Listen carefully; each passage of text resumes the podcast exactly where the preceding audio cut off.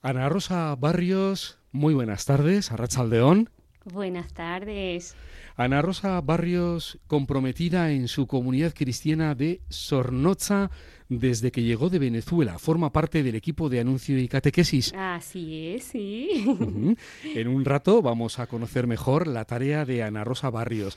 También saludamos a Pili García. Muy buenas tardes, arratsaldeón. Hola, buenas tardes. Comprometida con su parroquia y con el municipio de Erandio. Ha sido voluntaria de Cáritas y actualmente comprometida con el ámbito de la paz y la reconciliación. Sí, sí. ¿Cuándo recibisteis y cómo recibisteis este reconocimiento del que vamos a hablar en los próximos minutos? Bien, bueno, a mí me llamaron de Cáritas. No recuerdo el nombre, lo tengo allí escrito, pero bueno, lo importante es que me llamó ella y me dio la noticia. Y yo me quedé así como que perpleja. Yo, ¿y por qué a mí? ¿Y qué hago yo? Soy una simple catequista venezolana que llegué hace 4 años. Y bueno, ella me explicó un poco de qué iba la actividad o el homenaje. Y pues la verdad que me parece que es una actividad genial. Genial.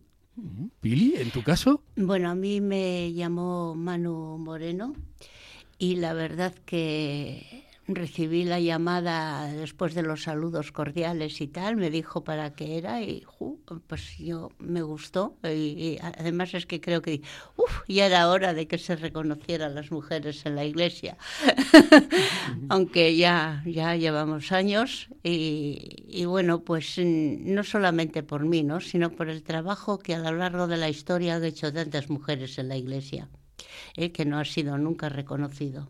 Y sí, me hizo mucha ilusión y ya lo digo, no solamente pensando en mí, pensando en otras tantas que están y que han estado y que estarán.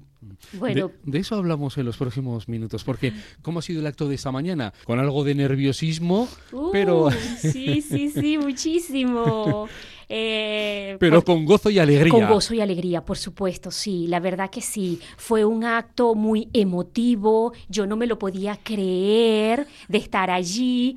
Y pues también conté un cuento de Adela Turín que va en la línea del sexismo, ¿no? Entonces, bueno, fue un cuento que iba también acorde pues al día, en que todos somos iguales, que no hay por qué haber distinción de lo que hace el hombre, de lo que hace la mujer. Como dice Pili, ya era hora de que se va reconociendo, pero yo digo que son pasos, estos son buenos pasos que se van dando, así que enhorabuena. Bueno, pues sí, muy emocionante, con mucha gente y verdaderamente, pues no sé, yo me quedo solo con la palabra emocionante, porque es que me ha parecido, la verdad en sí, que se tengan en cuenta las mujeres en un acto así, que se... Pues nada, yo invité a unos cuantos amigos y tal, y a mis hijos, y la verdad que muy bien. Ver tantas caras conocidas, ver a tantas mujeres y ser un trabajo reconocido, pues además en un día como el de hoy, de 8 de marzo, me parece súper importante y súper interesante. Habéis recibido la huella pintada realizada por el artista Toño Valdivieso, el nombre de muchas otras que son el motor de nuestras comunidades. Es lo que habéis comentado prácticamente desde el principio. Ya era hora este reconocimiento a la tarea, a la labor de las mujeres en la comunidad, en nuestra iglesia. Sí, ¿sabes qué me llamó la atención a mí de esa huella, como tú dices?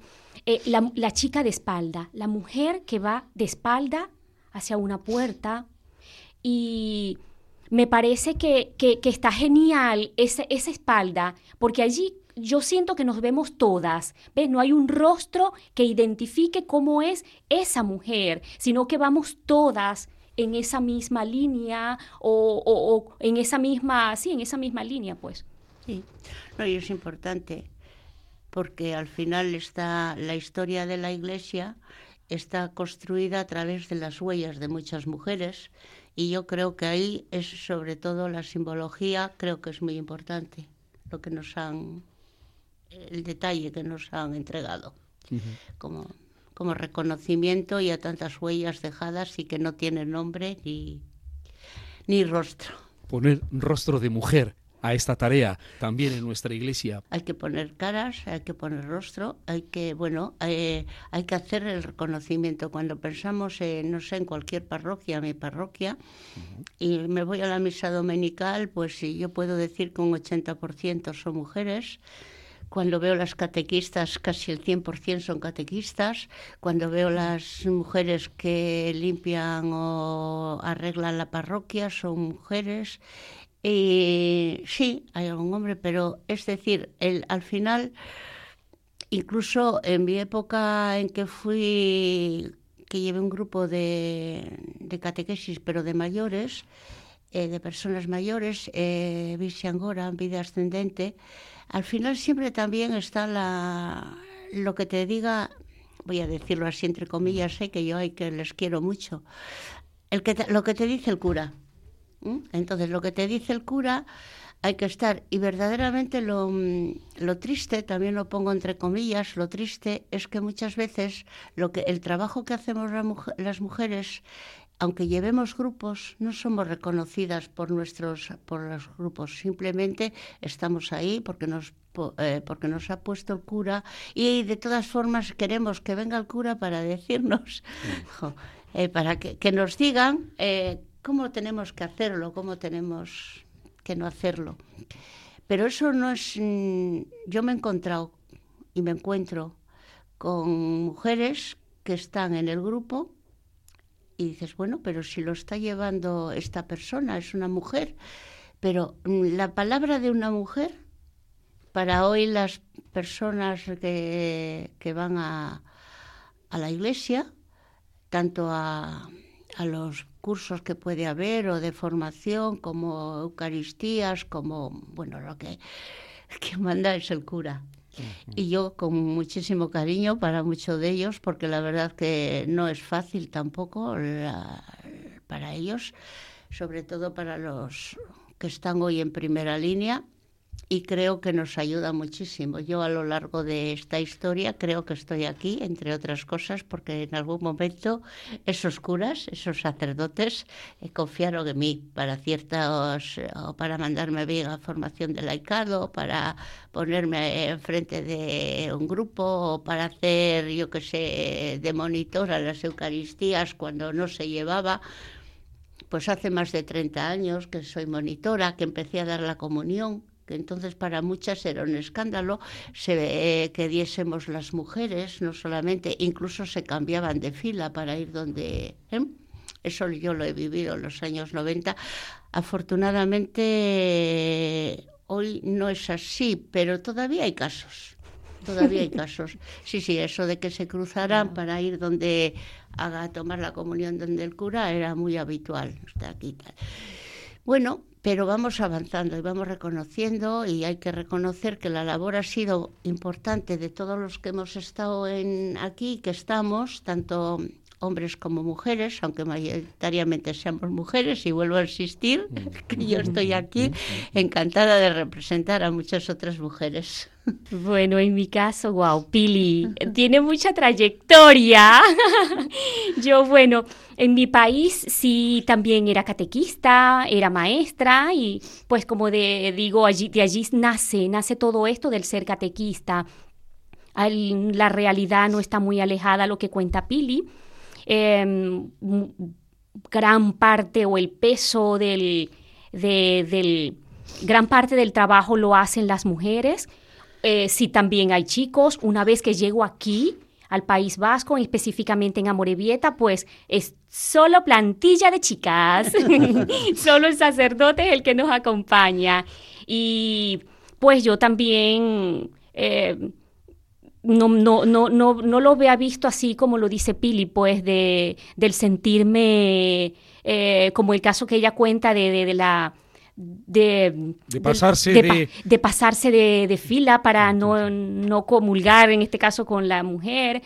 Pues para mí es como que normal estar o en la fila del sacerdote o en la fila de la laica en este caso. Así que, bueno, ya tú viviste esa etapa, ya tú estuviste en ese camino, a mí me toca otro, verlo desde este punto de vista. Desde ahí, igual, eso significa que hay avances. Es correcto. Por eso le dije, son buenos pasos, Pili. Este reconocimiento significa que hay cambios, que nos falta mucho. Es verdad, yo estoy totalmente de acuerdo contigo, Pili. Nos falta mucho por avanzar en la Iglesia Católica. Pero bueno, son pasos que se van dando y hay que ir caminando con ellos y apoyándolos. Bueno, en este caso sí, en mi caso concreto yo creo que empecé a ser monitora en las Eucaristías en el año 88, 89, empezamos a dar la comunión también. Para mí en aquel momento no se hacían todas las parroquias, se hacía la nuestra, quizás porque teníamos unos sacerdotes un pelín avanzados, y que nos miraban con mucho cariño y que nos ayudaron. Yo tengo que recordar aquí a José Ravalverde, que ya no está entre nosotros, que nos ha dejado hace muchos años, pero era un tío majo. y a José Ramendioca y todo aquel grupo de curas que, vamos, avanzados para su tiempo, porque esto no se podía hacer en las parroquias. Lo que ellos hicieron aquel año creando un grupo de liturgia en que estábamos mayoritariamente mujeres, siendo monitoras, lectoras, dando la comunión, no se hacía en la mayoría de las parroquias de Vizcaya y mucho menos de otros sitios. Entonces también hay que agradecer y hay que recordar que nos han dado esa oportunidad, al menos en la parroquia de San Agustín de Erandio, que muchas mujeres desde hace años colaboramos, estamos en el altar junto con el sacerdote, damos la comunión, hacemos de lectoras, de municiones, bueno, todo eso. Y bueno, pues hemos llegado hasta aquí, y aquello que era entonces muy raro hoy se ve como normalizado, al menos en nuestra parroquia, pero en aquel momento no era tan normal. Yeah. Y en otras no sé si es normal, yo... Esperemos que no. No. Pero bueno, creo que ha sido... Es pasitos a paso, porque al final la institución que tenemos, nuestra iglesia... está como, yo creo que es la única institución que queda por dar el paso firme de reconocimiento a las mujeres. No es que, supongo, no es mi caso, pero supongo que algunas mujeres quisieran ser sacerdotes, o no sé cómo llamarles, sacerdotista, me suena a otra cosa, no lo sé. Entonces... Otras religiones cristianas ya lo han abordado. El papel de la mujer ya es importante en ese caso. Aquí todavía seguimos siendo catequistas, seguimos siendo monitoras, seguimos limpiando la iglesia, poniendo flores, planchando el mantel. Pero se necesitan más mujeres en los cargos de decisión de la iglesia. ¿Por qué? Porque tenemos otra mirada diferente, no es que seamos mejores, es que es otra mirada, por eso creo que Dios creó el hombre y la mujer para complementarse, ¿no? Con miradas diferentes, y creo que se pueden complementar, que se pueden hacer, y creo que esa norma o esas normas que tiene la Iglesia desde hace siglos, que son normas puestas por los hombres, creo que es hora de alguna de ellas de empezar a cambiar. Bueno, Pili ha mencionado el apoyo con que ha contado, en este caso con los sacerdotes.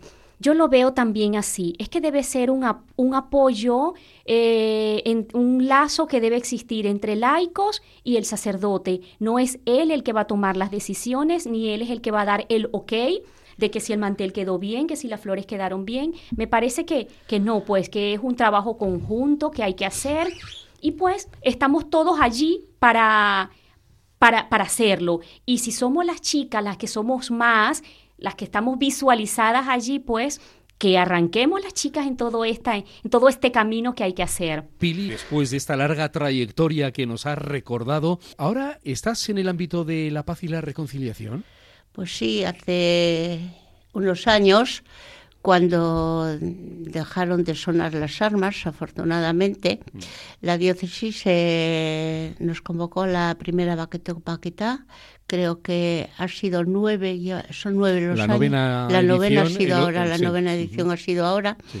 Yo en la primera no participé, que creo que fue en Garnica, pero luego ya Manu de las Fuentes, el sacerdote en la parroquia, empezó a decir, ¿por qué no hacemos un pequeñito grupo? Y nos invitó a ir y fuimos ya, yo empecé a ir con él y algunas personas más de la parroquia a Amorebieta. Me parece que era la segunda o tercera, no estoy muy segura, ¿eh? Y bueno, desde entonces hemos hecho cosas, formamos un pequeño grupito en el pueblo y estábamos más mujeres que hombres, pero había, ¿eh? Pero bueno, estaba aparte del sacerdote Manu de las Fuentes y el que nos acompañaba Manu Arrue, que ahora es Galo Bilbao, también había varias mujeres y en aquel momento pues empezamos pues ver qué tendríamos que hacer, situarnos, qué hicimos la iglesia en aquellos años de plomo, qué hicimos, para dónde miramos y había que reconocer que no estuvimos bien, que miramos para otro lado, que no acompañamos, por ejemplo, en el pueblo, un caso de un asesinato de un niño de 2 años. No acompañamos a su familia, desde la parroquia no la acompañamos. Yo hablando luego con la madre le he preguntado, ¿qué piensas? Dice, mira, el niño eran Fabio Moreno Asla, sí. La madre Arancha Asla, y me dijo, eran tiempos tan duros que bueno, y la verdad es que empezamos... Pues como iba a ser el 30 aniversario que ha sido... Fabio fue asesinado en el año 91 y en el año 21 se hacían los 30 años. Y entonces pues una de las actos que hicimos fue bueno convocar a todos los partidos políticos del ayuntamiento, que había que hacer un reconocimiento a las víctimas. Todos son víctimas, pero más un niño de 2 años, por Dios... Y bueno, pues apoyaron todos los grupos políticos. El 30 aniversario se hizo un homenaje, el 7 de noviembre del 2021, el 30 aniversario, se hizo un homenaje, estuvieron todos los grupos. Y bueno, se decidió también en su recuerdo, ahora que Erandio, lo que antes conocíais como desierto Erandio, ahora es Alchaga, Erandio, va a haber una mejora urbanística y bueno, van a hacer un parquecito, le van a poner el nombre de Fabio y bueno, esas pequeñas cosas que en aquella época de plomo negra, que había muchas cosas, no fuimos capaces tampoco de reconocer. Entonces hay que reconciliarse, ya sé que es muy difícil, el perdón es difícil, pero es difícil, pero hay que reconciliarse. Y Ana Rosa, estás en Zornotza, en Amorebieta, y sigues formando parte del equipo de anuncio y catequesis. Sí, desde que llegué de Venezuela, pues mi primer contacto fue con las chicas de Cáritas, y desde allí inicia todo este camino en la catequesis. He estado con los grupos de niños de primer grupo, segundo grupo, tercer grupo. Actualmente estoy nuevamente con el grupo de primer grupo y además de eso acompaño a una joven colombiana que, claro, ya ella no está en la edad para que esté con los niños, pues. Entonces, como es una jovencita, la atiendo particularmente, la acompaño en horas aparte, pues, y también es una experiencia grata. Con los niños es una cosa, ya con una adolescente es otra. Pero el anuncio se da, el trabajo se hace con alegría, ¿sabes? Con entusiasmo, y eso es lo que quiero transmitirle a los niños y en este caso a la joven, que hablar de Dios, hablar de Jesús es alegría, se hace bien. Hemos comenzado con este acto de reconocimiento de nuestra diócesis hoy mismo en el Carmen de Indauchu y... Pili y Ana Rosa han sido 2 de las 8 mujeres que han recibido este reconocimiento de la Diócesis de Bilbao. ¿Qué llamada nos dejáis? Bueno, yo la llamada es que se sigan haciendo actos como este también, que se den visibilidad, pero pediría en este caso a la jerarquía, a los que están un poquito más altos, que hay que dar pasos más valientes. Hay que dar pasos más valientes dentro de nuestra Iglesia Católica si queremos continuar, porque a veces yo soy una convencida que el Evangelio de Jesús es válido para hoy día, solamente igual hay que adecuarle un poco, porque no es lo mismo el que haya escrito hace 2000 años que hoy. El lenguaje es diferente, las personas somos diferentes, la sociedad ha avanzado, pero el mensaje sigue siendo válido. Hay que adecuar, pero hay que tener valor para también, sobre todo, cambiar algunas de las normas. Bien, yo agradecida de estar aquí, de que me hayan aceptado en esta sociedad, yo le llamo diferente a la mía, y pues invito a que sigamos teniendo voz, todas las mujeres a seguir teniendo voz en la sociedad, en todos los ámbitos, no solo en la iglesia, sino en todos los ámbitos. Pili García, muchas gracias, enhorabuena y a seguir en la tarea. Muy buenas tardes, arratsaldeon. Buenas tardes y muchas gracias. Y Ana Rosa Barrios, también muchas gracias, enhorabuena y a seguir en la tarea. Buenas tardes, arratsaldeon. Buenas tardes, gracias. Buenas tardes.